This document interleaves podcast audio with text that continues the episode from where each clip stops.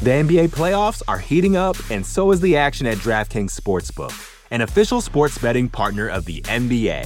DraftKings brings you same-game parlays, live betting, odds boosts, and so much more. You can download the DraftKings Sportsbook app now and use code VOXMMA. That's code VOXMMA for new customers to get one hundred fifty in bonus bets when you bet just five bucks. Only on DraftKings. The crown is yours.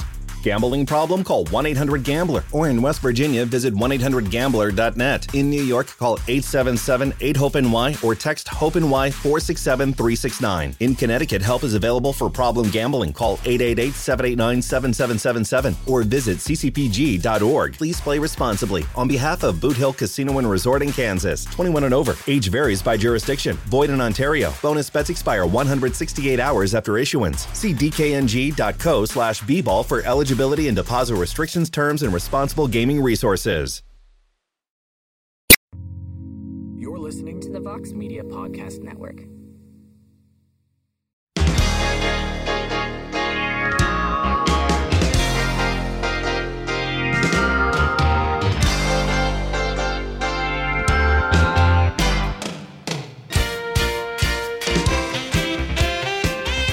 Everybody, it is Thursday, September twenty-second, twenty twenty-two, and it is indeed a heck of a morning. Live on the M M A Fighting Twitter Spaces, shall be played in its entirety. Well, you'll be, you'll be able to hear it in its entirety once we're wrapped up on the M M A Fighting Podcasting Network. So for those listening after the fact on that, welcome. And for those who are here live, thank you very much. I am Mike Heck. Hope everyone's having a wonderful week. There is a lot going on, despite the U F C having an off week. A lot going on. Bellator is back tomorrow. All the fighters made weight for Bellator Dublin. Let's be honest, not the greatest card of all time. It should be okay. The Dublin crowd will make up for the lack of depth on this thing, but Benson Henderson, Peter Queally is the main event. Yoel Romero fighting Melvin Manhoef is a sentence I'm saying in the year of our Lord twenty twenty-two, but that is happening. Rest of the card is okay. Liam McCourt, Diana Silva, Mads Burnell, Pedro Carvalho should actually be not bad. Uh, Ciaran Clark's going to beat up Rafael Hudson.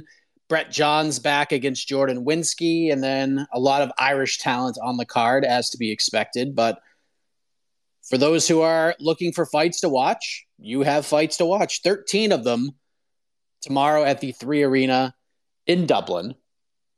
We are coming off of one of the more talked about episodes of Dana White's Contender Series that I can remember. And the big reason is because seventeen-year-old Raul Rosas Junior not only won his fight in pretty dominant fashion, but he got himself a contract to boot. And a lot of people were wondering about this.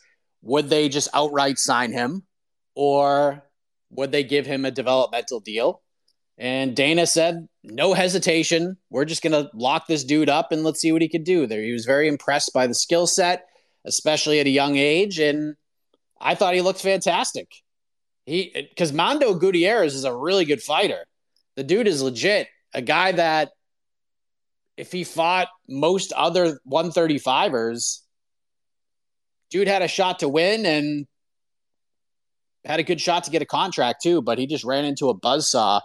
And I wonder, because I know he, he, he did some interviews talking about it, that I don't care if I'm fighting a twelve-year-old. If I'm fighting a twelve-year-old and I'm signed to fight a twelve-year-old, I'm going to punch him in the face. I wonder if the seventeen-year-old thing got to him at all. All the buzz was behind him. So I thought maybe he could be in somewhat good shape, that all the buzz was behind the opponent and, like, literally none of it was on him. But Raul looked great. Almost had some nasty submissions. He told me when we spoke that He's he was ready for anything. If he was going to finish in thirty seconds, he'd be ready for that. If it was going to go full three, you try to finish the fight every second, and that's exactly what he did. So he gets a contract. And let me just get this out of the way, because a lot of people have – I've seen this complaint a lot and I don't understand why I'm seeing this complaint, so I'm just going to throw it out there. The complaint I'm seeing a lot is, how dare the U F C sign this seventeen-year-old kid, but not sign Bo Nickel off the Contender Series, his first fight. Now, I think we all are aware by now that Bo Nickel, Bo Nickel signed. Like, there's no way he is not signed. Like, he's just, this is basically his developmental deal in a way. Just two fights on the Contender Series. International Fight Week, Bo Nickel was a featured dude out there. He was a featured guy out there. When we were doing our media, like the, the Radio Row thing, Bo Nickel was there the entire first day doing interviews with everybody. So to me, it was like this guy, they already basically signed him to a developmental deal, and his two developmental fights are going to be on the Contender Series. There is no way this guy isn't signed. Now, if you want to go back into my old tweets, I also was like, well, I, I think I jumped the gun. Like a lot of people, it was like, how could you not sign this dude? What are we doing here? If I'm Bellator, call this guy up. But then after, you know, kind of thinking about it and understanding what is actually happening, we realize that two things are going on. One, they already got this dude locked up, so there's no need to get all crazy about it. And two, they're just going to put him on another Contender Series card so that people watch it. And smart move. Bo's got to get a contract. He's going to beat this dude, Donovan Beard, more than likely. And Donovan's not a bad fighter, but he's going to win. It's a perfect style matchup for Bo. And then he's going to get a full-on contract. So I think they already got him locked up. So don't go crazy about this. There's no reason to get upset about this. There's no reason to question anything. They got him locked down. And if he, guess what? If Bo loses somehow, guess what they're going to do? They're going to put him on Fight Pass to fight somebody else, maybe for a fight or two, and then he's going to get a U F C fight after that. But I don't expect him to lose on Tuesday unless something crazy happens, like a freak injury or something. So don't get all caught up in this, well, I can't believe they signed this seventeen-year-old and not Bo Nickel thing. The dude is, the dude's pretty much locked up. He just hasn't had a U F C fight yet. So don't worry about that. The other thing that we can kind of talk about now is something that sort of developed in the last couple of hours, because Kevin Holland doesn't seem very happy right now. Doesn't seem very happy. And in fact, he went on Instagram, and I'll pull this up right now and just read it verbatim. It's going to be on M M A Fighting soon. Kevin Holland posted an image that says, quote, had a good run, thirty in a little over a month, got paid, I'm out. And then says, next career choice with question marks. And of course, even though I'm on vacation, I'm like, what the frig is this? So the thread on his story started with a report that D-Rod, Daniel Rodriguez, is fighting Neil Magny October fifteenth, which we have not confirmed this yet. It's a little early to confirm, but I will I, I, I will try when the time is right, at least one side, and I know between the rest of the fine folks at M M A Fighting, we will figure this out. So that's how it started. He said, LOL, didn't I just ask for the scrap? That's wild. And the next one was retired before thirty. Now he wants to open up a car club, and just the story continues on. So Kevin Holland is teasing retirement. Of course, I reached out to his team. I have not heard anything back yet. I don't know what to what to think of this whole thing. I would be stunned if he retired, but who knows? The guy does have a big chunk of money. He's got a closet full of shoes. He's got cars. He's got the dude has made since the pandemic, he's made really good money. He fought a lot in twenty twenty. He had some main events in twenty twenty-one. And I know he got paid to fight Khamzat Chimaev. I don't care what anybody says. The dude got paid. He got taken care of very well in that fight. So the dude has money. So if he wants to retire and pursue other things, he certainly could. I just don't know if he will, because I know how much he enjoys fighting. I don't know if this fight just kind of set him over the edge. I don't know. That this rumored bout between D-Rod and, and Neil Magny, but I don't know, man. Weird day. So let's see what you guys have to think about it. We will begin things with Viking M M A and see what he has to say on this Thursday morning. And then we'll get to as many people as we can today, because I have a feeling there's going to be a lot to talk about. Viking, hello. What's up, buddy? Just a quick question for you. Mm. Sure. I've been following you on socials for, what, um, six months or one year. Became a huge fan of your analysis and the other things you're trying to do for M M Fighting dot com. But at the same time, where wherever on the B T L or the pod network of M M Fighting, one of your colleagues is speaking about fighters in a very bad way and supporting his favorite fighters regardless, and without seeing the future competition of that fighters, mm, his favorite fighters. Mm, he's saying his part without any responsibility. So tell me, Mike, in your eyes, is that good for a reporter or a writer working for one of the biggest websites on the business, or that's just his personal opinions and fans like us, we should not consider whoever says stuff like that sitting on a responsible chair as a professional? Thank you, Mike.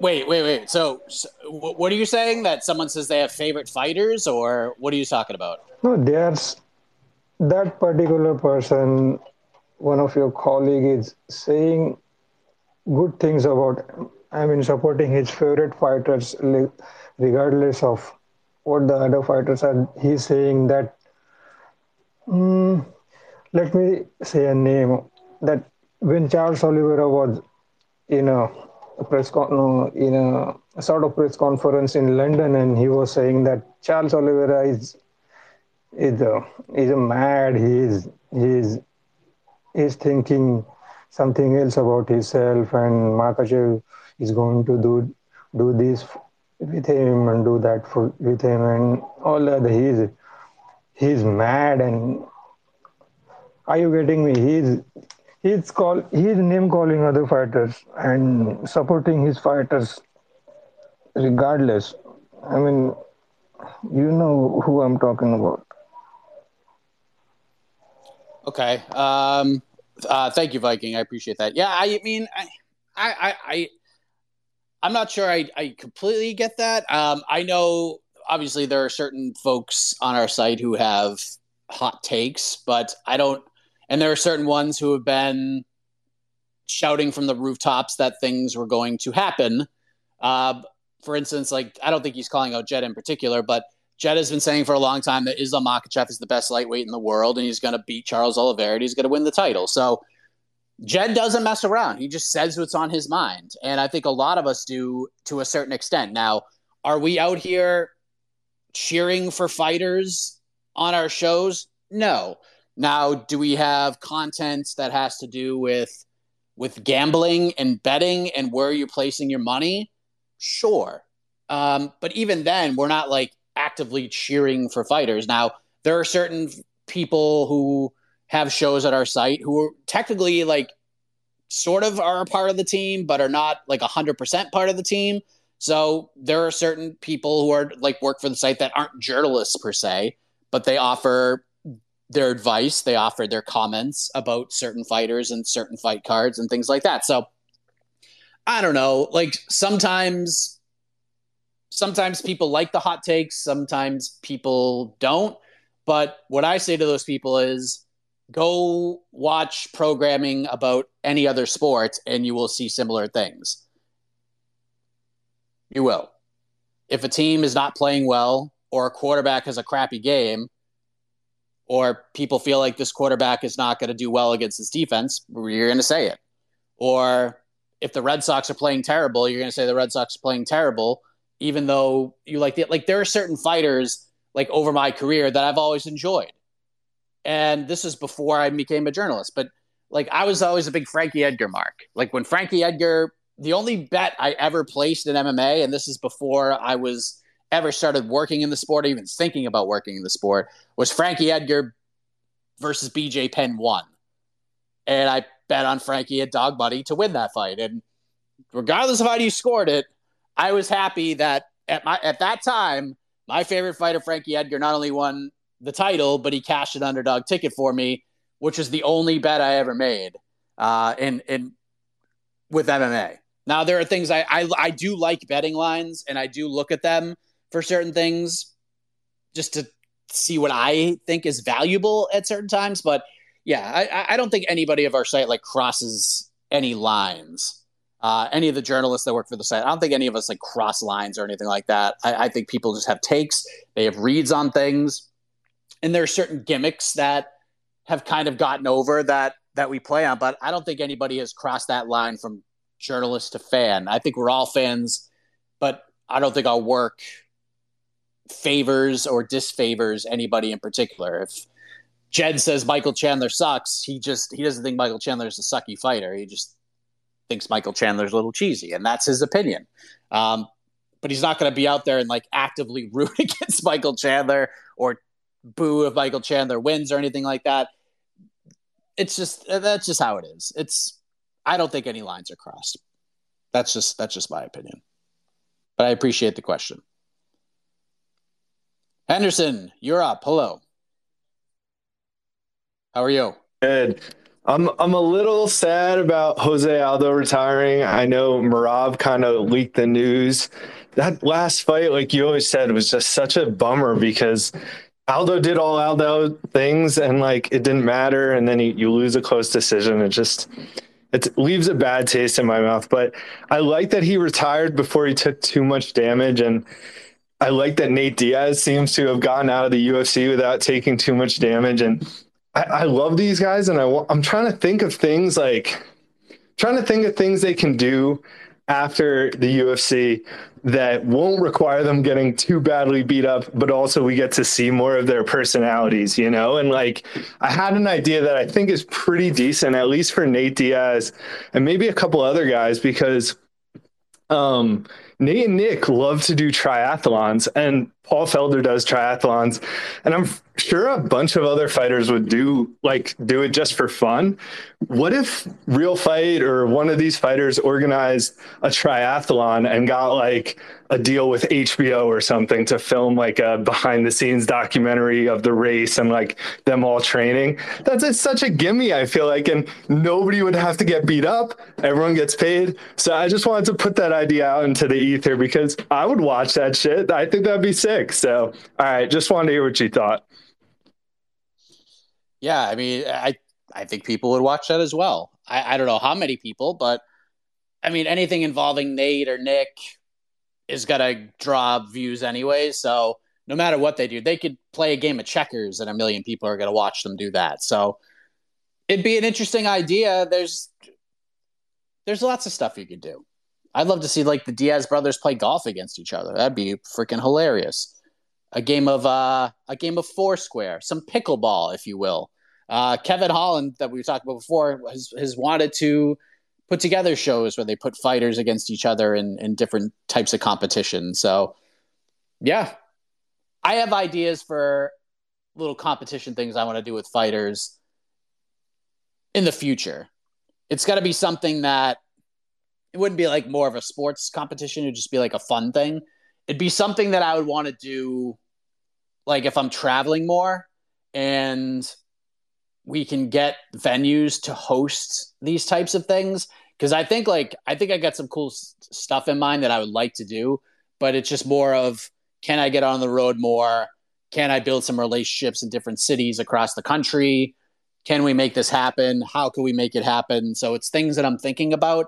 Uh, I mean, I technically am on vacation right now, but it's basically just to take a step back from everything and just sort of recharge the batteries. But I mean, I'd be lying to you if I haven't been creeping on the Slack channel or talking to my colleagues. I mean, I was bugging A K last night during the A E W show.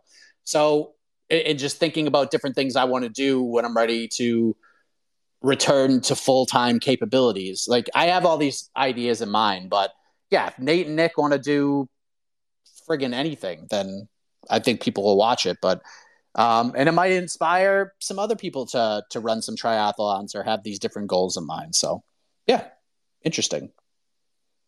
The N B A playoffs are heating up, and so is the action at DraftKings Sportsbook, an official sports betting partner of the N B A. DraftKings brings you same-game parlays, live betting, odds boosts, and so much more. Don't miss out as the N B A postseason winds down. And new customers to DraftKings can bet five bucks to get one hundred fifty dollars in bonus bets instantly. You can download the DraftKings Sportsbook app now and use code VOXMMA. That's code VOXMMA for new customers to get one hundred fifty dollars in bonus bets when you bet just five bucks. Only on DraftKings. The crown is yours. Gambling problem? Call one eight hundred gambler. Or in West Virginia, visit one eight hundred gambler dot net. In New York, call eight seven seven, eight, hope N Y or text hope N Y four six seven, three six nine. In Connecticut, help is available for problem gambling. Call eight eight eight, seven eight nine, seven seven seven seven or visit c c p g dot org. Please play responsibly. On behalf of Boot Hill Casino and Resort in Kansas, twenty-one and over, age varies by jurisdiction. Void in Ontario. Bonus bets expire one hundred sixty-eight hours after issuance. See d k n g dot c o slash b ball for eligibility. Eligibility and deposit restrictions, terms, and responsible gaming resources. Let's go to Roundtable Sports. Hello, Roundtable. Make sure you unmute. Uh, yeah, I just, I just wanted to say, um, thank you for letting me talk here for a second. Um, along this same conversation here with um, making history in Dublin and things like that. I, I just thought over the past couple of weeks, things fell together and it wasn't, you know, the people in charge is, you know, it wasn't their decision, the fights that happened over the past couple of weeks, but just like M M A fans, we got to see some, some really good fights. Like, I don't think Tony wanted to fight Nate, and I don't want to come up with any conspiracy or any grand conspiracy or anything like that, but when that fell together as the main event, that was a good fallback option there. And, and then it continues to progress us into the weeks that we're moving forward to as we push towards, you know, more important fights like Islam versus Du Bronx. Yeah, man. Yeah. Uh, it's been an interesting year for the U F C. There's, there's no doubt about that. The two seventy-nine build in that fight week will be something we'll be talking about forever, but what did we tell you on the show a long time ago? As soon as Tony was on that card, we were all, myself included, we were all scratching our heads like, what the hell is this? Why is he fighting the leech? I don't understand it. I don't get it. But then as I, and a lot of other people said this too, I'm not just like, I'm not the only guy on top of the mountain that was screaming this, but the reason Tony was on this card was for the exact thing that happened. In case, for some reason, Khamzat had travel issues, or I don't think we put an eight and a half or seven and a half pound weight miss on the list there, but in case something went down, you had a name that can sell tickets if you need it. And Tony was that guy, which is why when that fight was called, there were no other options. Like, I know Nate said the leech would be, he thought the leech in the suit was cool, would have been a good opportunity for the leech. And it would have been, and it would have been cool to have that happen. I know A K was shouting at the rooftops, maybe that could happen. We get Nate Diaz versus the leech. But we got Tony, which is the reason he was on this card in the first place. If something were to happen, he gets the hot tag and he hops up and fights Nate in the main event. And that's what happened. Uh, and that's the fight we got. Now, if you go back and just watch that card on its own, not really understanding what had happened throughout the week, it's not a great card. It's it is not a great card. It's one of probably the bottom third of pay-per-views this year. But what made that card what it was was just all the storylines being built in. Nate's final fight, the U F C trying to put him out to pasture against this killer at Khamzat Chimaev, Khamzat fumbling the bag, the press conference. They shuffle the whole card around. Like, we felt better about it. We woke up Saturday morning, we're like, oh, thank God we're not seeing Tony versus the leech, or we're not seeing Khamzat versus Nate Diaz. We're getting the card we should have gotten in the first place. So it's just very strange how it all played out, but it played out the way that it did. The card wasn't outside. I mean, the build was memorable. The card itself wasn't.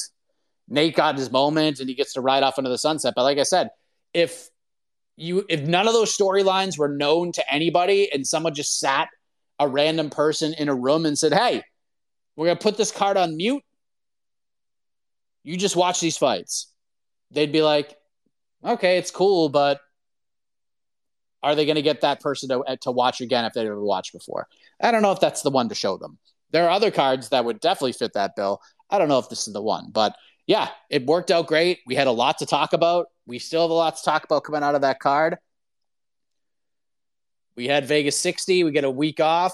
Then we got the Vegas sixty-one event with Yan Zhaonan and Mackenzie Dern. Then we get another week off, and then we get the Araujo Alexa Grasso headline card. And then we're on to U F C two eighty, and that's where things really start to pick up for the U F C, because we got that card.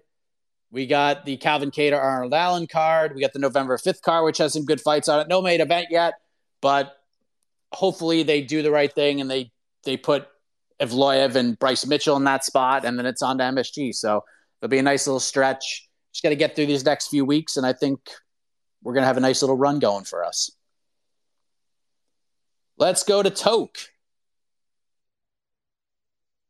Hear me better. Um, but um, I, I was uh, thinking about, I saw Austin Lane. Uh, he's, he actually, he showed that he's a real fighter. He, uh, coming back from losing to Greg Hardy on the Contender Series to to now being in the U F C, what a turnaround that is, for one. Uh, and that's just a comment. I, I don't really... You can expand on it if you want, but uh, that, I just wanted to say that. And then the other thing, um, Eddie Alvarez, and you knew this was coming, uh, so I'm just uh, going to ask it. Uh, so what do you think? I don't think he's going to retire here, but I don't really see the fit for him uh, because he's kind of – he he would uh, expect a high wage, I would uh, assume, but he his run with uh, one – was kind of underwhelming. So what do you see him going for here in this spot? Okay, thank you. Thank you, Toke. Yeah, if you guys weren't aware, uh, Eddie Alvarez and One Championship, they have agreed to mutually part ways. Um, Eddie announced it. Shout out to South China Morning News for re- being the first to report that. Uh, I confirmed with multiple people from One that that is the case as well. Yeah, um, I think it's probably the right move because I just I just don't want to see a world where Eddie Alvarez has to fight Roberto Soldic or something like that, because I, I totally understand and I totally see them putting that one together to try to get their new cash cow over against a guy like Eddie Alvarez. So good for him. I don't think he's going to retire either. I don't think he's going back to the U F C. I'd be stunned if he went back to Bellator, but there's definitely value there. I mean, Coker's there now, so maybe they can work something out. But to me, I think it's a two-horse race. I don't want to see him in B K F C, but I think he would. I think he would. B K F C would back up the Brinks truck for him. But I think P F L is probably where he ends up. That'd be my guess. I just think that's the best place for him at this point. Um, he's a name. There's big fights you can have at, at one fifty-five for him, against Anthony Pettis or other guys like that. I don't think he'd do tremendous. I don't think he'd like win the tournament or anything, but I think his name opens up some eyeballs and we'll get more people watching. So if I had to guess, and I have no insight to this whatsoever, uh, it will be, I would say the P F L is going to make a pretty good push for him, but if I'm Bellator, why not? I mean, you got guys that he could fight. He could fight Benson Henderson. He could fight other dudes at one fifty-five, that would just be a lot of fun. So, yeah. But who knows? I, I, I would say the U F C is doubtful. Bellator's a maybe. P F L, I think, is a, has a good chance. And I'd be stunned if B K F C didn't throw a boatload of money at him, even though that wouldn't be my first choice for him at this point. But we'll see. Hopefully uh, one of us gets to talk to Hello. him. Let's go to Michelle. Hello, Michelle. Hello. Yeah, hello. So. All right. Try again, man. I don't know what happened there. Uh, I could hear you, uh, but try again. Brian, hello. Hey, Mike. How you doing? Good. Good, thanks. I just wanted to touch on um, uh, Rojas Junior and I know this is like the stereotypical thing to say for the seventeen-year-old kid, but like there are some big dudes in the bantamweight division, and especially they're so deep. Like you have dudes like Montel Jackson who aren't even like really that close to being ranked yet, who are just behemoths. So do you think like this guy's actually going to be able to like go step for step when it comes to the grappling realm? Because there's definitely some skills on him, but if he gets a guy who really knows how to like shift his weight down on him, I, I could just see him having tons of problems. And I hope the best for the kid because he's obviously super talented. But just wanted to get your opinion on that. And then also wanted to shout out Mike Davis uh, next week. I am so excited for that fight, and he's going to knock out uh, Borchevs in the second round. Thanks, Mike. Thanks, man. Yeah, Mike Davis is – it's very good to see him back in the cage, just coming off that incredible war with Mason Jones. It's it's crazy. Like Mason Jones has fought out the rest of his contract before Mike Davis even got back in the octagon. And I know just from talking to Mike in that interview I've talked about a few times that never got released, that dude was so banged up heading into that fight, and he was like ten times more banged up heading out of it. Mike Davis, no one really understands what this dude has gone through, but I'll never forget that conversation. I'm, I'm mad that it never got released. There's just so much going on at the time that it never saw the light of day. But the one time I interviewed Mike Davis, it was like for forty-five minutes, and we touched on everything. This guy's road since signing with the U F C has been just unbelievable. The things that have kept him out of the cage and all this other stuff, man, it's just, it's just been wild. Yeah. I mean, with Rosas Junior, it's, you're going to have to slow roll him. I mean, he's good, and and I think a lot of Mondo Gutierrez. I think he's a very solid prospect out of the, the Michigan area. He's a good fighter. He's a good fighter. And he he beat him. He beat him. Now, had he continued to listen to his coach and try to keep the fight standing, I still don't think he would have won, but it would have made things a little more close, a little more interesting. But they're not going to throw him in there with the Montel Jacksons of the world right off the bat. They're not going to throw him in there with, you know, like like even the Ronnie Lawrences of the world, the Brian Kelleher's.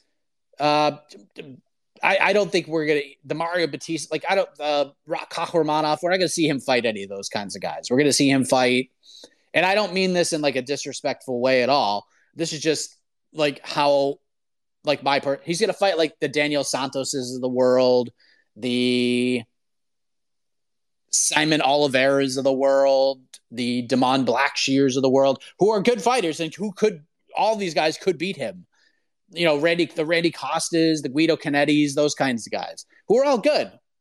And he's going to be challenged against all of those guys, but they're not going to rush him up the rankings at all. They're going to, they understand they have something here with him. And they're going to make sure he wins as much as possible, or at least put him in a position to win and look as good as possible. Now, it's very tough to do in this division because it's just deep as hell. Even the names I mentioned are all very solid guys. Like Chad and Ellinger is a good fighter, is like probably the fifty-fifth best bantamweight in the world. The Journey Newsons, like Randy's a good fighter too. He's probably a top fifty guy. So, I mean, this division is very deep. You have to be careful with how you book him, but it's going to be a while before we start seeing him in with the Chris Gutierrez's of the world, uh, who are on great streaks, who aren't even ranked right now. So they're just going to have to – we're going to probably see some other contender series bantamweights more than likely, some guys that they bring in for one-offs, or, you know, they're just going to have to be very careful with how they build this guy. And four or five years from now, he's just he's going to fill into that frame a little bit more, and he's going to get bigger, he's going to get stronger, and – I'll be curious to see if he's like w- what his career looks like. Is it going to be at bantamweight? Is it going to be at featherweight?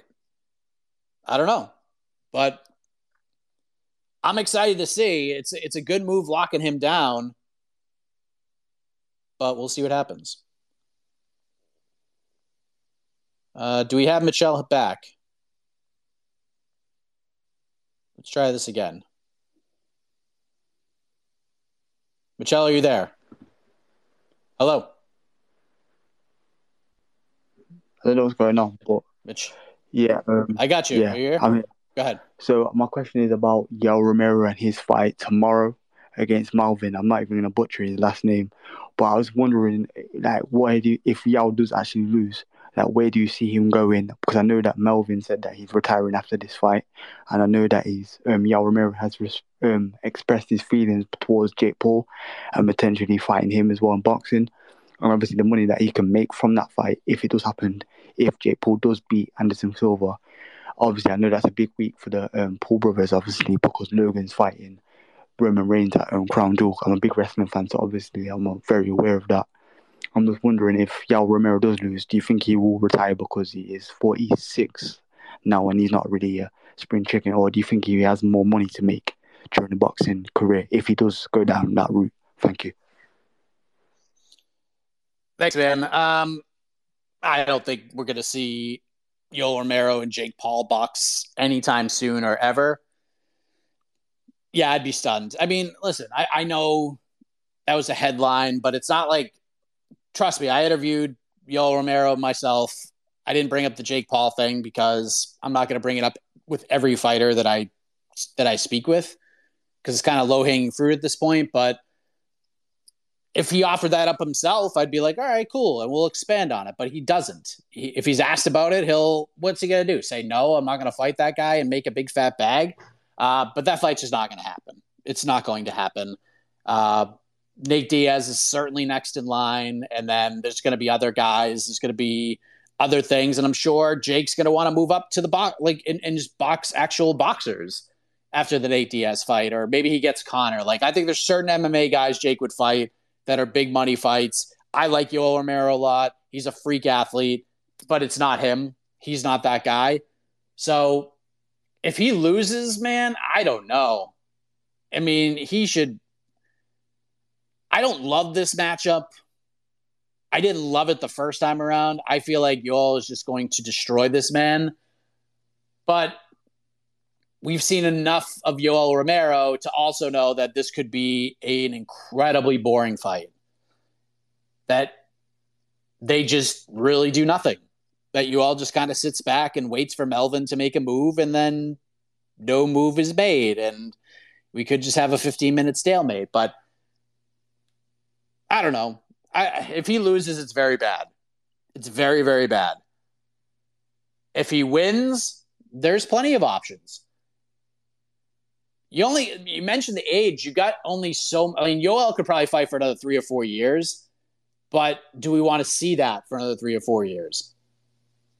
There's something there right now. You gotta you gotta milk that cow. So you got the title fight coming up between Corey Anderson and Vadim Nemkov. You could throw him in the mix there. And Yoel told me he wants to go back to one eighty-five. He feels like he's still today the best middleweight in the world. So I think there's still some milk there there to squeeze out, but, I mean, not a ton, and it certainly ain't going into Jake Paul's bucket, that's for sure. I don't think that fight interests Jake Paul in any in, at all.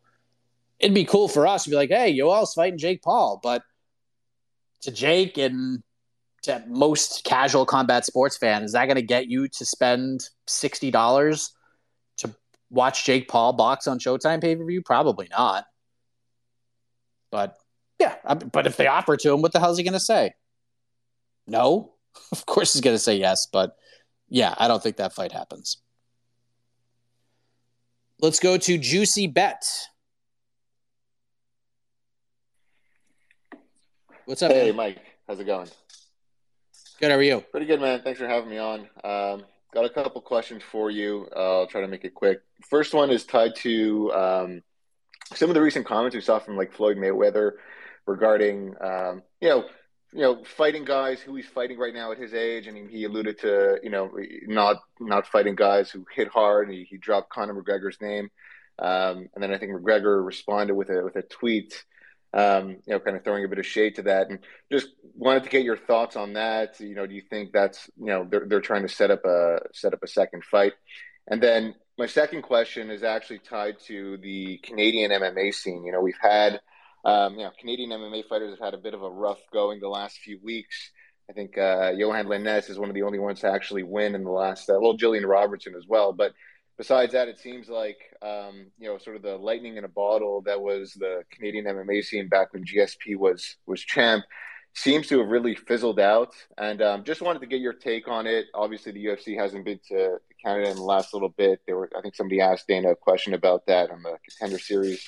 But, um, yeah, just curious to get your, your, your take on the, you know, where the Canadian M M A scene is out, any any prospects you like or don't like, or um, just any thoughts on that in general.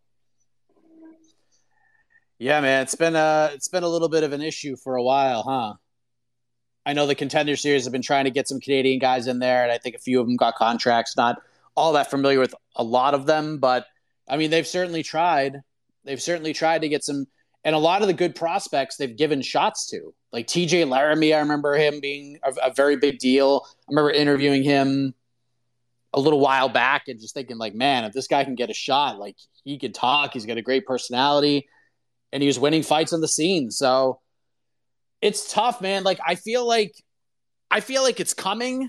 I just, it's just finding the right person. And I feel like Jillian doesn't, Jillian Robertson's a good fighter and she's breaking all sorts of records. She does have a good personality. If you can just kind of, if you kind of just let her go a little bit, if she can get out of that shell, she is, she is a, a good talker and, and does have a good personality, but it's tough to get her out of that shell.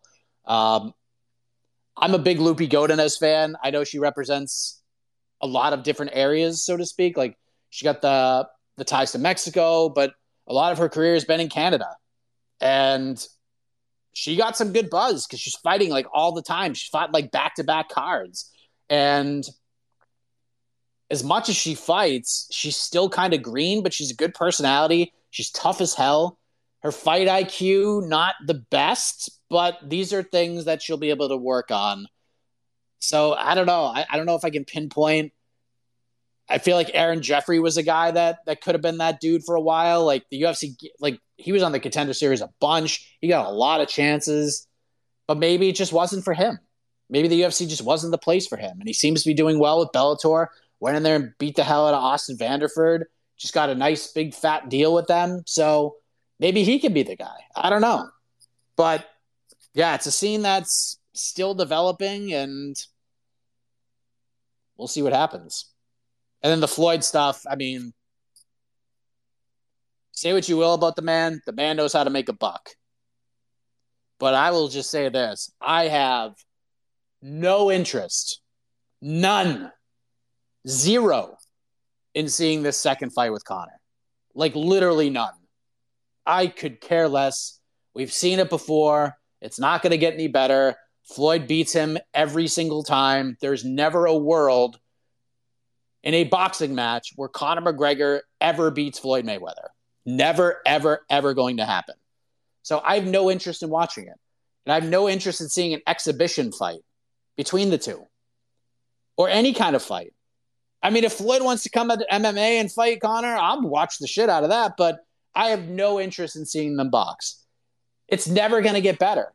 The build to that first fight was just unbelievable. And if you're a newer fan, I highly recommend you go back and just check out the build to that fight. And if you were a fan long enough to be a part of that whole thing and to see some of the most, some of just the ridiculous takes that came out of this, I will say, like, I remember that, I remember that build very much so, because I was just really getting my footing in the M M A. Like, I was doing interviews and, and and stuff when it came to, like, combat sports and boxing and stuff like that. But I wasn't really writing all that much. It was basically just an audio guy. I was just doing shows and producing podcasts. That's it. But I got on with Fansided in, like, twenty beginning of twenty sixteen, and I got the I learned how to write a little bit, and I remember that I had a huge project for Fansided, and I had this idea that I was just going to do a beginner's guide to hot takes, because you would watch, like, First Take and all these stupid debate shows, and Skip Bayless would act like he knew about boxing, but he knew nothing about boxing. And then Stephen A would come out and say these things. And it was just like the things that were coming out of their mouths were ridiculous, and people ate them up.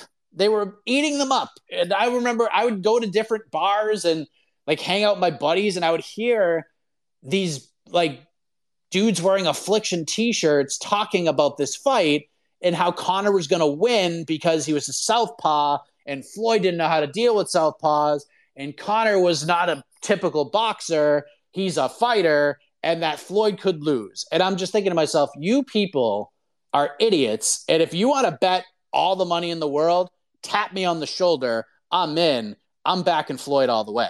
I wrote like a ten thousand word piece about the hot, the stupid hot takes that were coming out from these analysts that people were eating up for lunch. They were taking these takes by the handful and crushing them.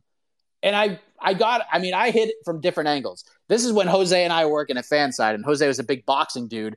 So I asked him about these takes. I asked like a, a dude who was very familiar with Floyd Mayweather, boxing guys who not only coached boxers, but coached M M A fighters for boxers.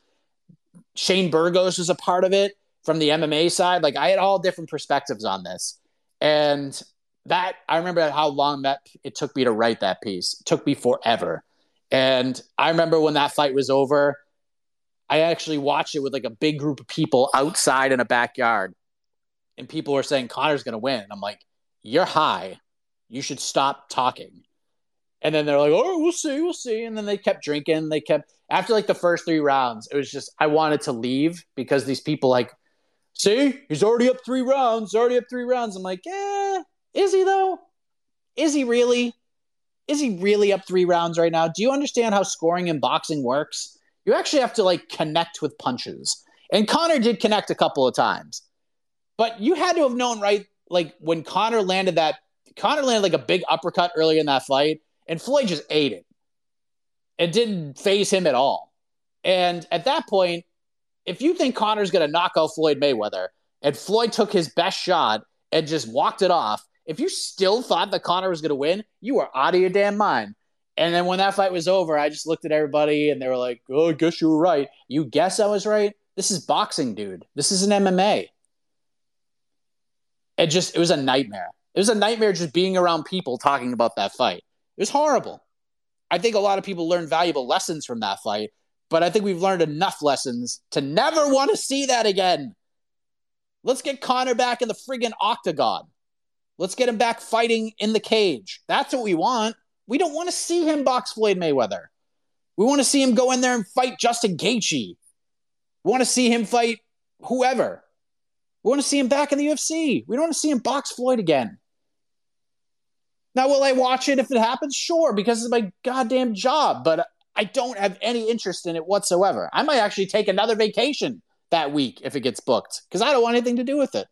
None. Nothing. It was dumb the first time. Well, it wasn't dumb. From a business perspective, it was brilliant. It was brilliant at the time. It's not brilliant now. Floyd boxing Logan Paul was brilliant. That was friggin' brilliant from a business perspective because everybody watched it. It's crazy why ever, that everybody watched it, but they all watched it. Let's get Floyd in there with a bunch of YouTubers. Who cares? It's a Floyd fight. He's going to get paid the same amount anyways. Are you really going to spend eighty-five dollars to watch Conor McGregor box Floyd Mayweather again? Would you do that? Some of us are just nuts and would do it, but do you, like, is there any interest in watching that again? I know we had a show about this a while ago when it was first rumored, and no one was interested in it. It's wild. Hopefully it doesn't happen. I don't think I can deal with that again.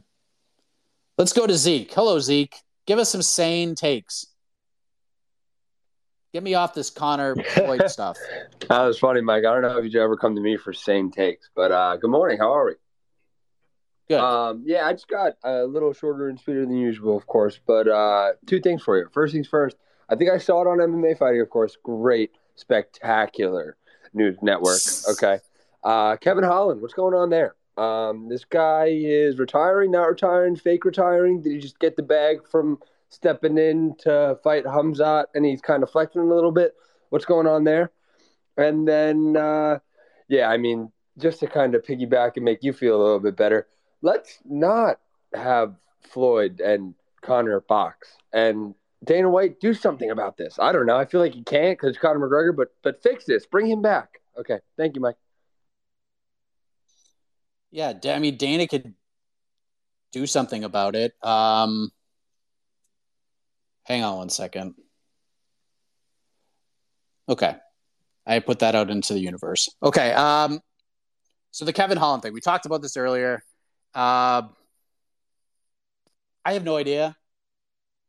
I have no idea. Now, I will say, because this is part of the story, apparently, because what led to this announcement was Kevin Holland posting to his story a fight between Daniel Rodriguez and Neil Magny for October fifteenth. I have literally seconds ago just been told that is not accurate. Um, it has not been agreed to yet. It's way... It, I, I, it sounds like it's been offered, but it is not agreed to. To report this as happening on this card would be would be premature. That's what I'm told, and this person would not lie to me, and there you go. So maybe this retirement is uh, is for naught at this point, because it seems like that is the the case. But as of right now, of course, we saw this report. Of course, we're going to look into it. But I'm told that that report is inaccurate.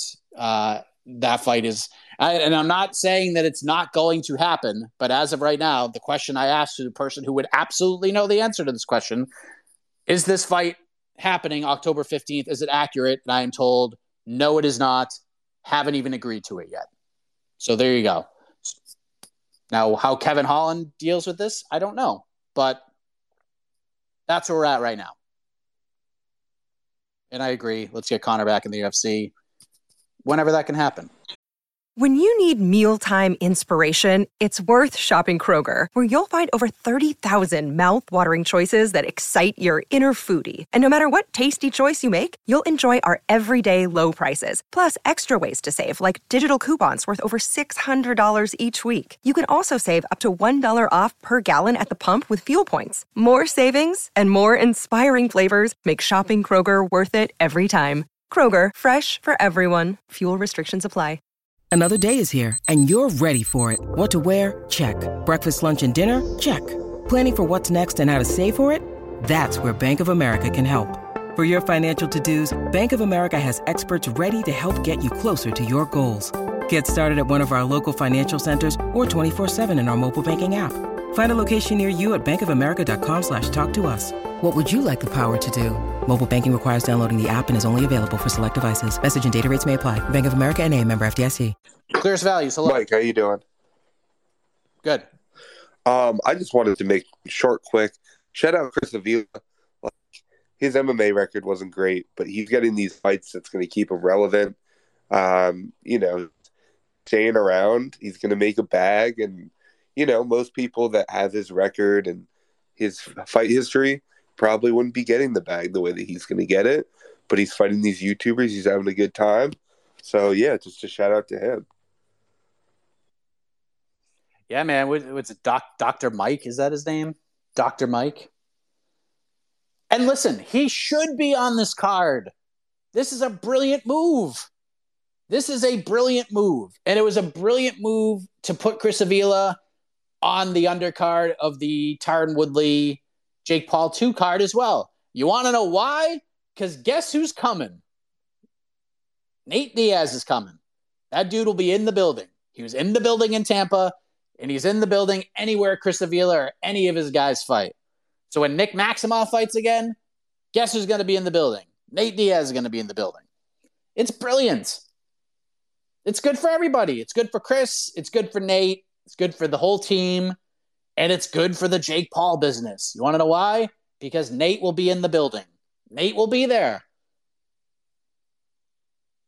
And I it was I always understood that Nate was a star. Always understood that people loved him. But it was not until that card in December in Tampa where I covered that rematch between Paul and Woodley and just understood how big of a star Nate Diaz was. I mean, there were That place was packed from the beginning. And anywhere Nate walked, he took a thousand pictures. It got to the point where he had to have his own sort of police unit around him and they would go to like different thing. They, they would walk around and they'd be escorted by a bunch of people because there's just so much. It wasn't like that, but I, I don't think Nate asked for it. I just think people were like, all right, this is getting crazy. We don't want these people to get too out of control. And then you saw that video of Nate doing the the fake punch and the dude spilling his beer all over himself, which is absolutely hilarious. But it got to the point where they had to wheel out drink carts and then block off areas so that Nate and his team could get beers after Chris's fight with Anthony Taylor. It was crazy. The dude is a massive star. Jake Paul is well aware of that. Jake Paul's team is well aware of that. And putting Chris in that card does multiple things. It gets Nate in the building. It gets Nate on the T V screens. And it builds up a potential fight between Nate and Jake Paul. It's a brilliant move. It's a brilliant move. If you can get another guy from Nate's team on that card too, you do it. Get that man in the building. And Chris is a good fight. And Chris is good. Chris is Chris is good. He's he's fine, and this will be an, an interesting fight. But smart move for everybody, one hundred percent. Let's go to One Toro. Uh, hello, yeah, can you hear me, Mike? I got you, man. I'm How good, are you? I'm good. How are you? Um, yeah. Good. So my question was, uh, does does the U F C have an issue? Um, so I was just looking through the rankings one day, uh, well, recently, and I forgot about Max Holloway, and I still noticed that he was he, that he was number one ranked uh, featherweight fighter. Um, and oh, well, my real, my real, what my realization was that um, there's Max Holloway's only motivation for fighting, like it can't solely be money. Um, and since he's fought the Max uh, for the championship belt, what is what else can he do? And I, I was real. I, I I thought about how boxing has different kind of d- different belts. You know, the I B F belt, I, IBF featherweight belt, uh, W B C featherweight belt. And, you know, it's like different belts that other that boxers can fight for, that their motivation can solely be money, right? So I was wondering, um, what like what can like what can the U F C do, or what what's next for Max? What's next for Max Holloway because he can't fight the, because he can't fight for the belt anymore? That's my question. Thanks, man. Yeah, it's, I mean, it's an interesting question, but I think Max is, and, and Max has said this a million times, and I've talked about this a lot on the show. There are certain fighters in the U F C and in the sport who don't need titles, and they don't need to have titles attached to them. And one of those guys is Max Holloway. Max doesn't need a belt. He doesn't. He doesn't need to fight for titles. Max is a draw all by himself. There is not one person in this space that complains about Max Holloway fighting anybody. Max doesn't need to fight anymore. He's made a ton of money fighting. He makes a ton of money outside of fighting. The dude's doing what he loves. He's playing freaking video games and hanging out with his family, and he's got sponsorship deals. Like Holloway, if Holloway just retired from M M A today, he would still be a star because everybody knows him from all these different avenues and walks of life.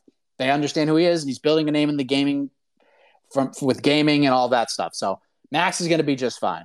I think for Max, it's just going to be, it's all competitive for him. It's all competitive. What gets him excited? So to me, I don't know if there's anything at one forty-five that gets him excited right now, because he's fought almost everybody. He's fought Yair. It was a great fight. He fought Brian Ortega. He fought Calvin Kattar in one of the greatest performances you'll ever see. He hasn't fought Emmett yet, but I don't think that fight would interest him all that much. Arnold Allen's fighting Kattar. Maybe you do Zombie. I don't know. He, I, I just don't, like, maybe the Evloev Mitchell winner, if they can have a tremendous showing and cut a promo on him and get him fired up. But I don't know, man. I think he's just, he's in fun fight territory at this point, because he doesn't need the belts. He doesn't need to fight for titles at this point. He's not going to fight Volk again because you don't need to see it. Volk wiped the floor with him. It was just a spectacular performance, and Max couldn't do anything. And Max would be the first one to admit that. But he can go up to lightweight and fight tons of guys, just in fun fights. He can go fight Tony at one fifty-five, go fight Gaethje at one fifty-five. Go fight a ton of guys. One, just fun fights. Things that get him excited. Even after he beat Kattar, he wanted to be in on the – because they were doing that silly thing where Habib watch twenty twenty-one. Will he come back? And every U F C show is, we're going to talk to Dana White and get an update on Habib Nurmagomedov. Is he going to come back? And it was just tune in next week or tune in after this. I'm trying. I'm trying to get him back. We knew he wasn't coming back. But even Max Holloway was like, yeah, I'll fight him. And Max would have fought him not even for the title. Just, just he understood how good Habib was. What a challenge that would be for him. That's why he wanted it. And Holloway's always been like that. I just want the biggest challenges. I want the things that excite me the most. And that's the kind, those are the kind of fights he's going to get. I don't think he's going to go in and I, I think he's just, I don't know if he fights anybody again at one forty-five. Why should he? Just go to one fifty-five and just have fun fights with dudes. That's what I want to see. And that's where I think he's kind of looking at. I don't think there's any rush to get him back. I don't think he's in any rush to get back. But like I said, I think he's in fun fight territory. You could still do him and Connor again. There's juice there. I mean, there's there's fights for him, but there's you don't need titles. You don't need belts. You don't need any of that stuff. He's he's a, he's a draw by himself. We'll get to everybody here, I promise. Abs Walia, are you there? Yeah, hello. Hello. Yes, up. Um, I just got um two questions to ask you. One, you speak on Max Holloway.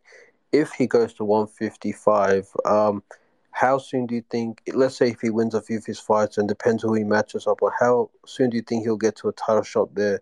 And my second question is um for Usman, right? If he's going to face Leon Edwards, uh, presumably he wins. Do you still think the fight with Khamzat Chimaev will be a very big thing, or that whole hype and myst- mystery around it is probably destroyed because of, you know, the outcome that's already happened at two seventy-eight?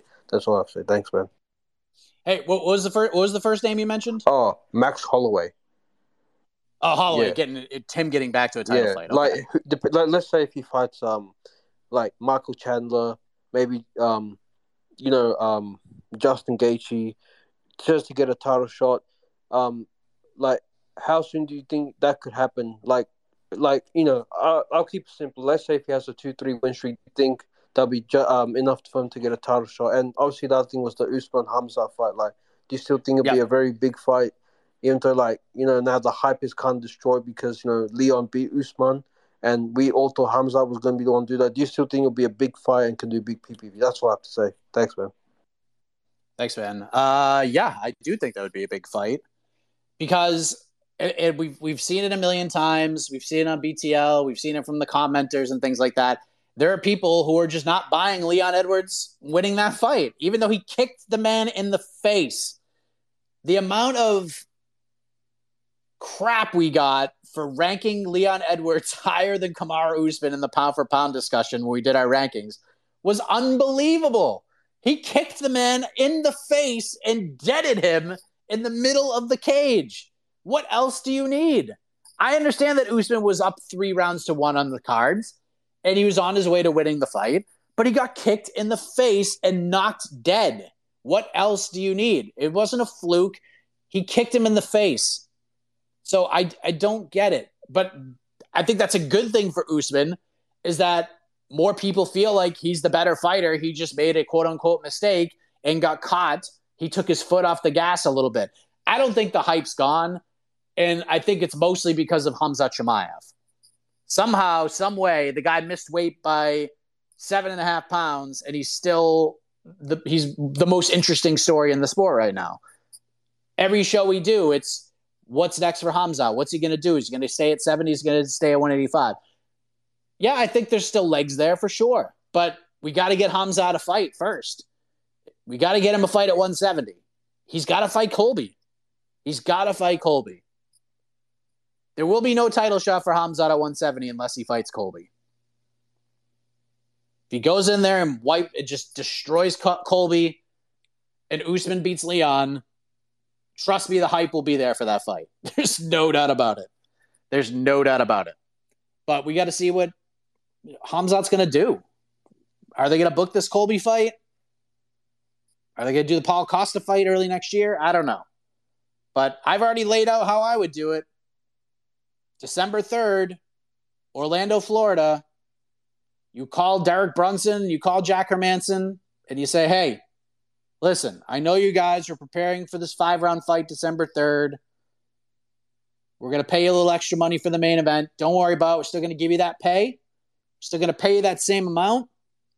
But we're going to move you to U F C two eighty-two. We're going to move you. Three-round fight. You're going to be on the main card. Final pay-per-view of the year. And I would main event that December third card in Florida, Colby versus Chimaev. That's the main event. You will sell that place out in five seconds. Colby is a babyface already in that situation because how, of how people view Khamzat. You get Colby in Florida.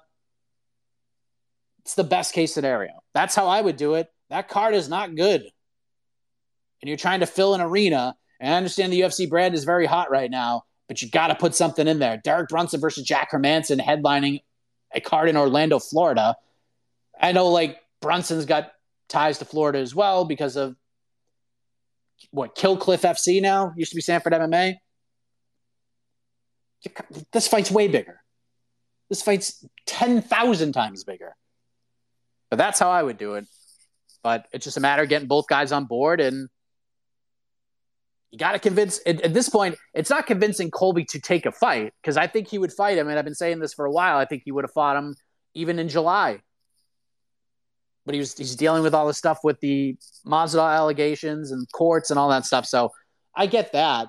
But I think even after the Chimaev fight with Gilbert Burns, I think Colby would have taken that fight. Now it's just a matter of if Colby's going to prepare for this guy and he shows up in Orlando – and Khamzat misses weight again, then what do you do? Then you're kind of screwed. So you're taking a risk, but I think at this point, if he's dead serious about it, I think for that card and that card's sakes and for the division's sake, to fuel the storyline heading into that trilogy fight between Usman and Edwards, you got to have a contender in place.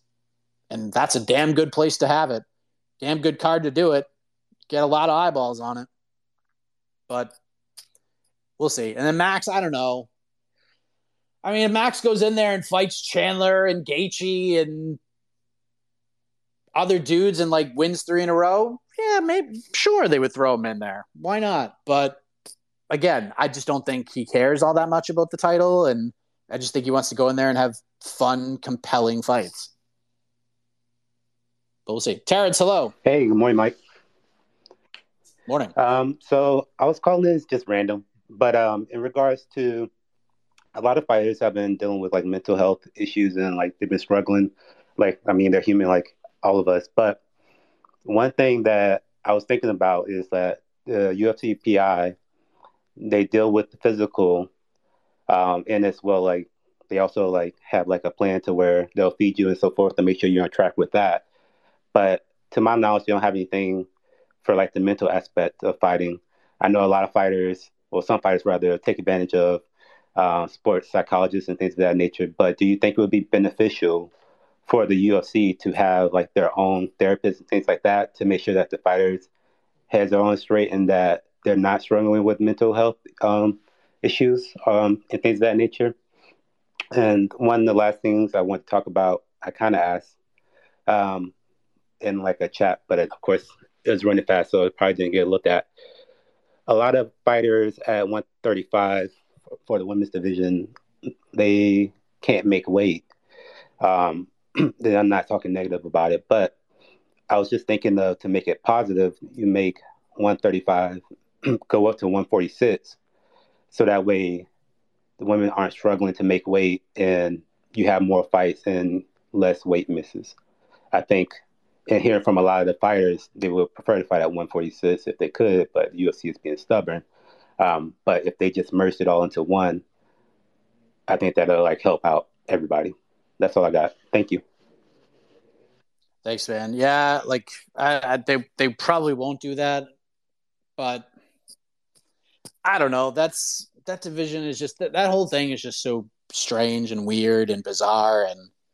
Like, what are we even doing here with this division at this point? I think we'll kind of I think we'll kind of get an answer of what the U F C is thinking when it comes to this Aspen Ladd situation. Like, are they just going to be like, you're banished from thirty-five and you're only fighting at forty-five? Or are they just going to let her go? And if they let her go, then you kind of know, like, they just don't have a lot of plans for this division anymore. I think they kept it alive thinking they might have had a shot at Kayla Harrison, but I don't think they have a shot at Kayla Harrison. And I didn't think they had a shot at Kayla Harrison to begin with, because they're just not going to pay her what these other organizations are going to pay her. Bellator can empty the piggy bank on her. P F L can empty the piggy bank on her. U F C doesn't need to. They don't have to do that. You're only bringing, like, Kayla can be a star for them, but you don't have a division. You'd be basically bringing her in for one fight. You're bringing her in to fight Nunes, and that's it. So the money's not there. The opportunities aren't there. The platform's great. It's the best one she can get, but she's just not going to make the money that Bellator P F L is going to pay her.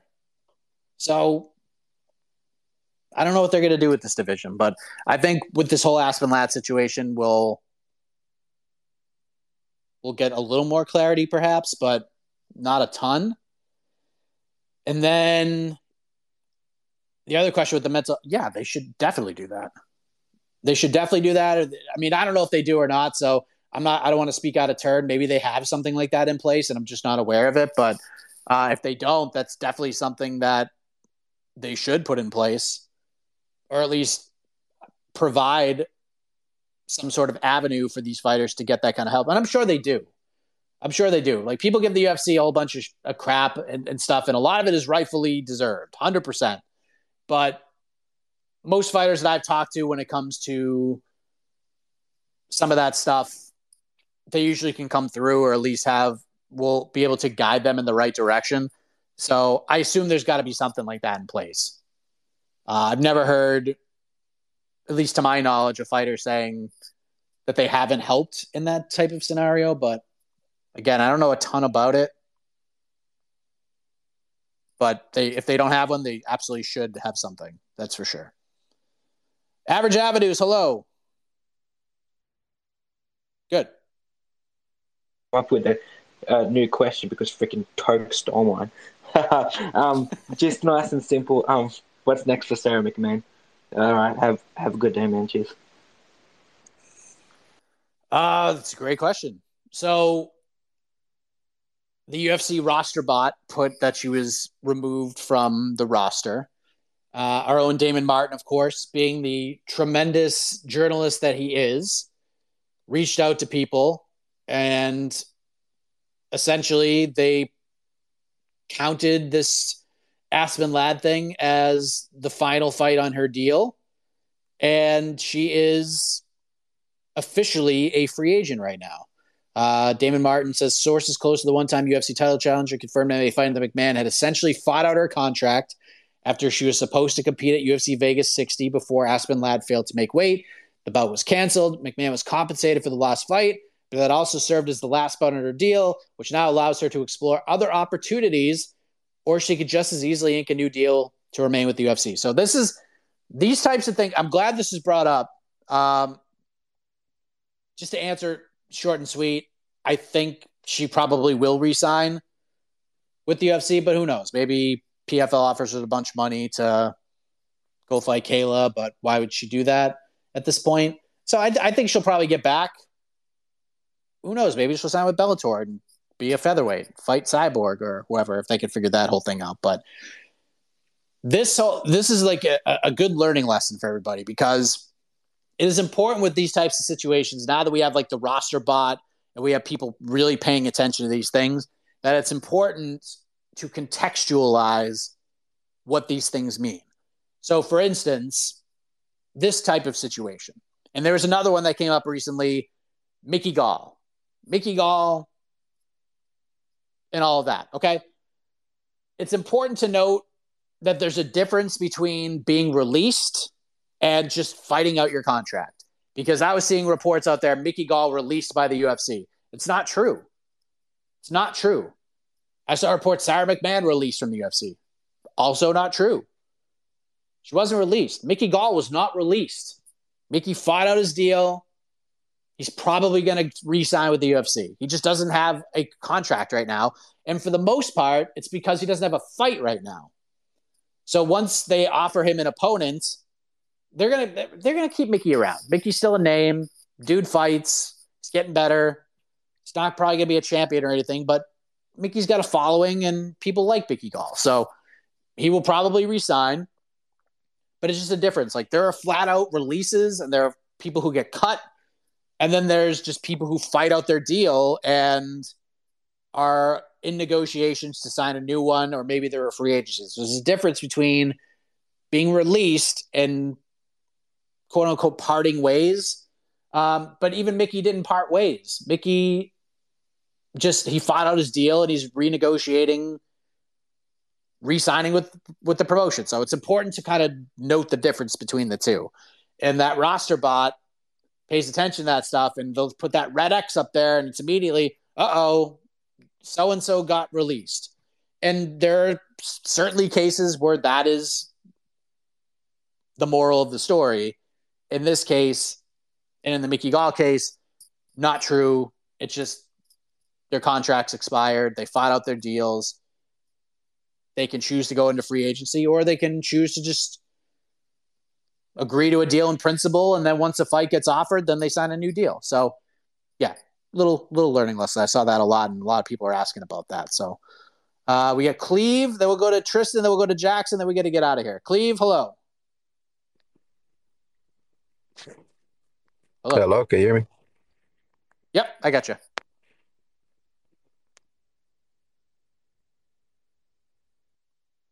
Cleve. Cleve is gone. Tristan. Tristan, are you there? Yes, I'm here. Can you hear me? Hello, sir.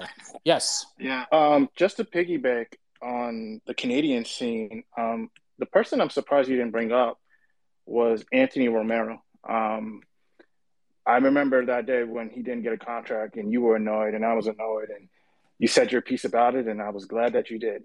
And um, Listen, I'm Anthony Romero should have been on the Dana White contender. Should have been invited back, to be honest. But I, I guess it really the way I guess the way Dana saw him fight, that he felt like you're supposed to finish the guy right then and there. You had your opportunities and just turned Dana White off, which is just I shake my head every time. Like, come on, man.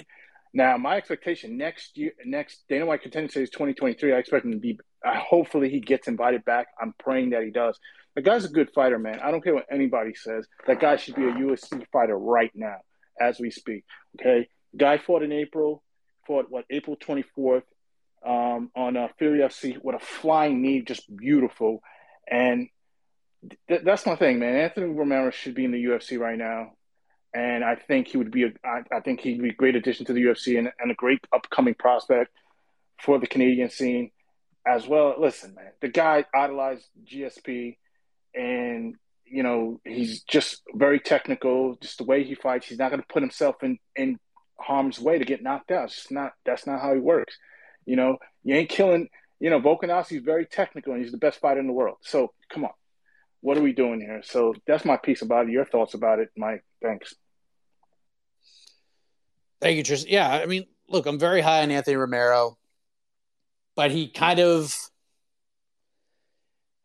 he kind of painted himself in in a weird corner, and it's not really his fault. It's just there are certain episodes of the show and there are certain fighters that come out of it where Dana will say things and then Dana will follow it up with, well, if he's that good, then somebody else should sign him. And Dana basically took everybody to task saying, okay, well, if he's that good, then everybody should be calling him. All these promotions should be, quote-unquote, watching our show, and if we don't sign somebody and they're that good, they should be calling and signing them. No one has apparently called. I mean, I, I maybe they have, but I know I've talked to Anthony a few times, and it's he's basically U F C or bust at this point. I don't know if Bellator's trying to reach out to him. I don't know if P F L's trying to reach out to him. But if I'm him, like, I'm definitely entertaining a P F L phone call. Are you kidding me? Chance to win a million dollars? I would definitely entertain that call. How old is he right now? Romero is twenty-five. He's still got time. The, the, the thing is, too, since that fight, he won a split decision against a guy he was heavily favored over. Then he lost a split decision. I actually thought he won that fight against J J Okanovic, but he was a minus six forty against Zach Jusula and won a split decision. Not good. And that was on, and they put him on an L F A card. So, I mean, they gave him a chance. He was there. He was in a co-main event spot, and he didn't dazzle. Then he goes to Fury, loses a split decision. I thought he won that fight, but it, again, it wasn't like a dominant showing. Nico Echeverry, that was a good dominant win. And then he got a finish against a guy who was ten and nine, who's now a five hundred fighter. I mean, I think he's talented as hell, but there's apparently just something missing, and I, I can't really pinpoint it. I don't know. I don't get it. I don't really get it. I'm, I'm stunned he didn't get another chance, but who knows? Maybe, maybe they did give him a chance. Maybe they called him and he was just like, no. From here on out, like, you, I'm just getting straight signed, and that's it. He's betting on himself. So, I don't know. He's a guy I probably have to reach out to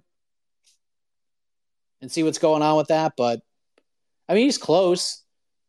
Getting a flying knee finish is great. Get a couple more.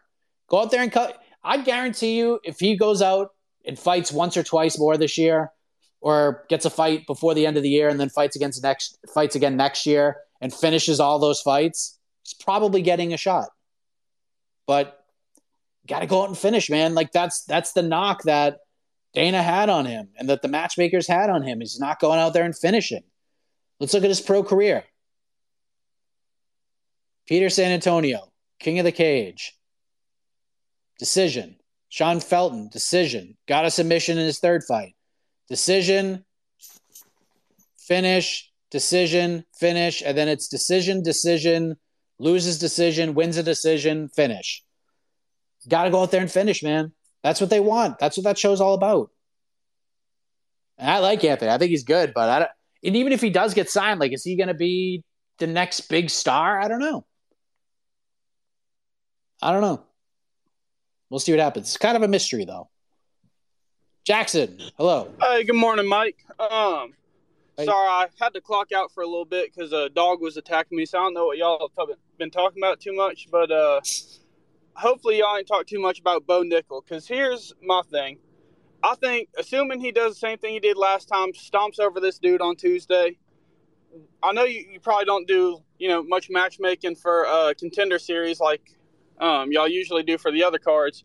Who do you want to see him fight next? Because I think, at this point, he's with a good team. I mean, as far as just combat experience and wrestling, stuff like that, he's got experience. I don't want to see a slow roll on Bo Nickel like they're doing with this two contender series nonsense. Just, I want to see him fight big names and get up there quick. Because I think, I mean, if it was him versus Alex Pereira, I'd pick him right now. I mean, I think he can fight with some of the top guys. You know, anyone who's not an elite wrestler is going to have problems with him. Um... Where do you want to see him fight, assuming he dog walks this dude on Tuesday? That's it, Mike. Have a good morning. Glad to talk to you. Thanks, man. So we we t- kind of touched on this with the Raul Rosas Junior thing about the outroar, the outcry that Rosas got signed but Nickel didn't, and I'm basically just clarifying that he's pretty much under lock and key with the U F C right now. This is basically his developmental deal, just two fights on the Contender Series. He's going to win, and then they're going to say, you got a contract. But at the same token, he's already, like, kind of got a contract. So I don't know, man. Like, I get what you're saying. I get what you're saying. There's a lot of intrigue to this guy. And we think he could just, right now, go in there with his wrestling credentials and just kill most of the guys in the top fifteen right now. And maybe that's true. But are you willing to take that risk this quickly? Now, I'm not saying throw him in there to fight Alan Amodofsky, because we just saw what happened when he fought Joe Pyfer. So we don't need to see that. But there are good guys in this division, like some decent guys coming off wins that are that are okay. Like, Joseph Holmes fighting Junyoung Park, Trayshawn Gore's fighting Josh Fremd. Like, these are guys that you should he should be fighting. These are the guys. And I'm not saying do this every time. I'm not saying just throw him in with the top sixty middleweight five times in a row. But give him a couple. Give him a couple. And then if he wins those couple, if he treats these guys accordingly, because he's going to be like a minus six hundred favorite against all of them, then we move him up. And we build him up that way. I get it. Like, I, I don't feel like we need to slow roll him as much as we need to slow roll Rosas Junior As good as Raul Rosas Junior looked on Tuesday, there's a lot of holes. He made some mistakes. I think he'll even admit that himself. I'm supposed to be talking to him next week, by the way, so we'll get more on how he viewed the fight itself. But I guess a controlled slow roll would be the way to go. Couple fights, then give him a decent step up. He passes that test, give him another decent step up. Three or four fights outside the top fifteen for sure. But if he just, I mean, if he goes in there and like his third or fourth fight, he fights Gregory Rodriguez and just starches Gregory Rodriguez, runs his ass over, then yeah, give him a top fifteen guy from there. But we don't need to throw him. I don't think we need to throw him in there with Gregory Rodriguez like right away, because you don't need to. You just, we're trying to build, build this dude up. We're trying to get him. It's okay. It's okay to have the occasional quote unquote squash match. That's why Joe Pyfer fought Alan Amadovsky. We knew it was going to happen. We knew it was going to happen. And the U F C is very good at building guys the right way. They are good at it. They are good. Look what they've done with look what they've done with Alex Pereira. This has been it was picture perfect matchmaking. Picture perfect. It's beautiful. It's exactly how you have to do it. But yeah, I'm kind of in the I'm kind of in the don't rush him too much roll, but let's not. We could take the training wheels. We could take the training wheels off, if that makes sense. All right, we'll get to these last three, and I can get ready for B T L. Cleve, hello. Hey, how you doing, man? We have you. Good. Hey, I was gonna ask about what the next big pay per view fight is. What Oliveira versus um, Makhachev, right? And um, I just wanted to get your predictions yep. on that, and. Do you? Th- uh, I know everybody's talking about Khamzat fighting Kobe next. I think that's a great matchup. Do you think that Khamzat will be able to handle Kobe's wrestling and overall pressure? Because we know Khamzat like to pressure people, but if you can, can he do that with Kobe? And I know everybody's all crazy about how he dominated Kevin Holland, who's had trouble with wrestlers in the past as well. But do you think he he'll be able to swarm Kobe like that? Man, that's pretty much it. Uh, thanks, man. Yeah, the Oliveira one's tough. Oliveira Makhachev. I haven't made a prediction yet. I'm leaning Oliveira. That's kind of like my like preliminary pick, but uh, I could be terribly wrong. It could be terribly wrong, but I just feel like he's on such a roll right now. I feel like things are just falling into place for him in, in a number of ways. But I mean, if Makhachev went in there and won a fifty forty-five decision, it wouldn't stun me. But right now I'm leaning Makhachev. I mean, uh, excuse me, I'm leaning Oliveira, but could be wrong. And yeah, I, I think the questions you just asked are why the fight between Khamzat and Colby is the one to make. And why, if we're going to push him as a welterweight, is he ready for the Kamaru Usmans of the world? That's why you got to make that fight. So I don't, I mean, I don't know. To me, it's like the way I view most Chimaev fights, and I will view this this way moving forward. And I viewed it the same way with Kevin Holland, because I actually went out and I said it into a live microphone that Ke- I picked Kevin Holland to beat Khamzat Chimaev. And it wasn't because I thought Holland was the better fighter, because what Khamzat does well, he does incredibly well. I picked Kevin Holland in that spot because Chimaev had a horrible week. He was seemed like he was losing between his ears a little bit, and he was just a little feisty. And if Kevin Holland could survive that early swarm and start running his mouth to get under Khamzat's skin and the fight got extended to get Khamzat to fight outside of himself, maybe Holland kicks him upside his face. It was it was something that had to get into the championship rounds. But to me, it was worth like a, a dog look considering how the rest of the week had gone for Chimaev. Fumbling the bag, everything that it, that happened to him that week. It was worth a dog look for me. I was terribly wrong, and I was the first one to say I was terribly wrong, but it was worth a shot. I, there was value in Holland. Of course, he had to get out of the first round and maybe the second, which wasn't easy, but had he done so, could have been a different fight. Now, he could do that to Colby too. But what if he doesn't?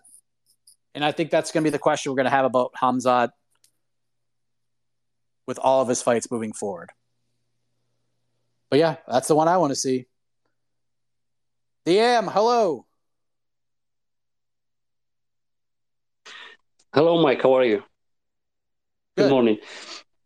I just have a question. Um, uh, U F C two eighty, did you see uh, they put uh, Sean Brady and uh, Bilal Muhammad in the prelims? And they put Shukagian. Shuk- oh, I think it doesn't make sense. Because those two are bigger names than the, the, the two ladies who are fighting in the in the main card, or are they just uh, U F C is just getting a uh, giving a quota to women right now, or, or what? Well, how do you explain it? Thank you. Uh, interesting. Okay, so I'm looking at I'm looking at the website right now, and they have fights like in a certain order, but it they don't have it like separated as like what's on the main card and what isn't. But as it looks right now, this is what we were to believe the card is going to look like. Got the two title fights, Jan O'Malley in the featured bout, Dariush Gamrot, second fight on the main card, and then Shukagian Fioro opens the main.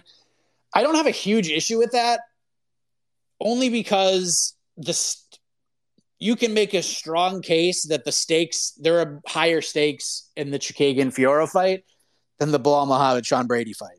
Because if if Fioro wins, she's definitely getting a title shot. There's no doubt. She's fighting Valentina Shevchenko next if she wins. And if Shukagian wins, I mean, we're starting to run out of people for Valentina to fight. So I, I don't know. Maybe they do that, but at the same token, I'm curious to see how this is all going to be televised as well.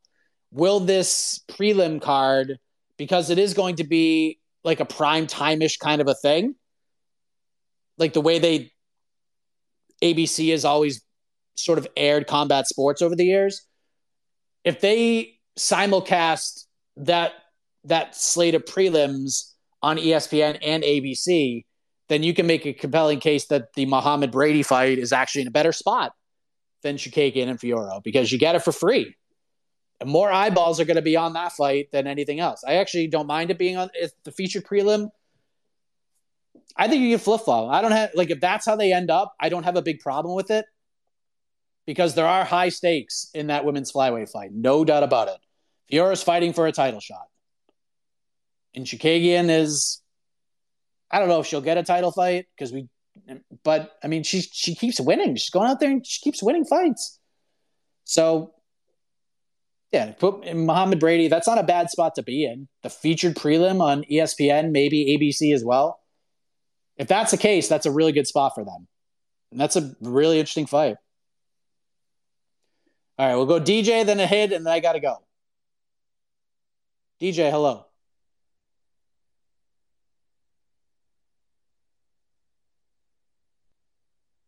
D J, unmute.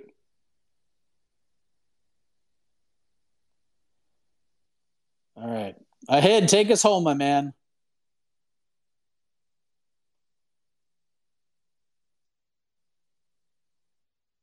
Ahead. Can you hear me? Yes. All right. So basically, right, let's talk about Rosas Junior What it is, It's like I. So what it is is with Rosas Junior is this, right? That everyone's mad at Dana. Oh, what happened to Hid? Golly.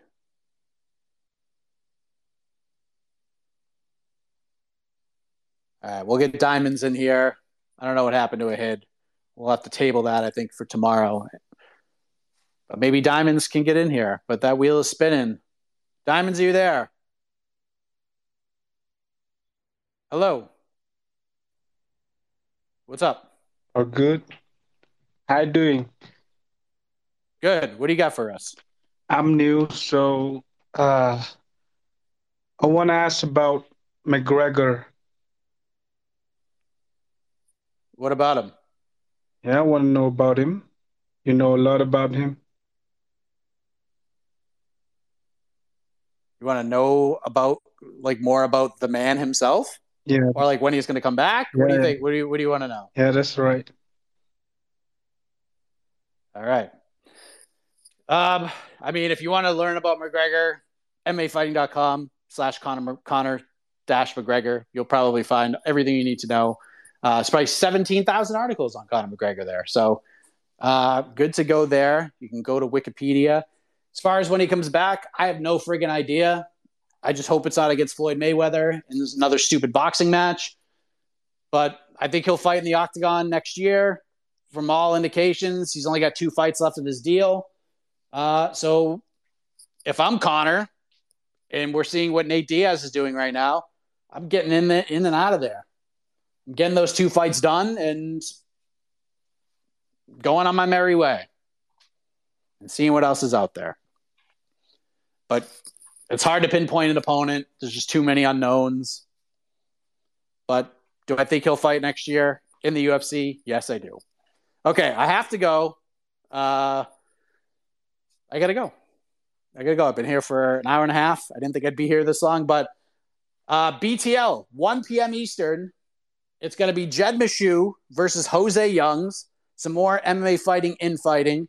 Should be fun. We're going to talk about Jose Aldo's retirement. We're going to talk about the fallout of U F C Vegas sixty. We'll talk a little Bellator. And we'll probably have a fun little final round as well. Uh, plus, I'll be making a, a big announcement for B T L. And it has to do with my undisputed B T L title that I hold right now as the host of the show. So that'll that announcement coming at the end of the program. But that is not the announcement. That announcement about the B T L title and my role as champion will only lead into a bigger announcement, something that we have been waiting months for, months and months, almost a year. And it's going to happen. It's going to happen. So stay tuned for that. So one p.m. Eastern. We'll be back here tomorrow, ten a.m. Eastern. We'll do it again. But until then, everybody, have a great rest of the day. We'll see you at one p.m. Eastern for B T L. And have a heck of a morning.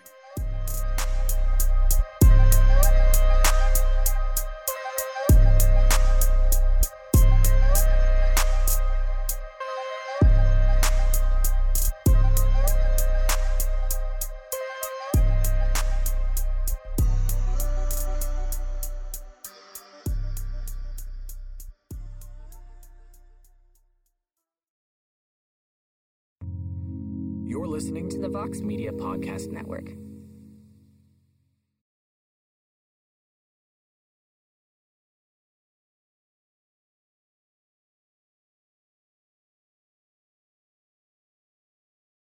The N B A playoffs are heating up, and so is the action at DraftKings Sportsbook, an official sports betting partner of the N B A. DraftKings brings you same-game parlays, live betting, odds boosts, and so much more. You can download the DraftKings Sportsbook app now and use code VOXMMA. That's code VOXMMA for new customers to get one hundred fifty in bonus bets when you bet just five bucks. Only on DraftKings. The crown is yours. Gambling problem? Call one eight hundred gambler. Or in West Virginia, visit one eight hundred gambler dot net. In New York, call eight seven seven, eight, hope N Y or text hope N Y four six seven three six nine. In Connecticut, help is available for problem gambling. Call eight eight eight, seven eight nine, seven seven seven seven or visit c c p g dot org. Please play responsibly. On behalf of Boot Hill Casino and Resort in Kansas, twenty-one and over, age varies by jurisdiction. Void in Ontario. Bonus bets expire one hundred sixty-eight hours after issuance. See d k n g dot co slash b ball for eligibility eligibility and deposit restrictions, terms, and responsible gaming resources.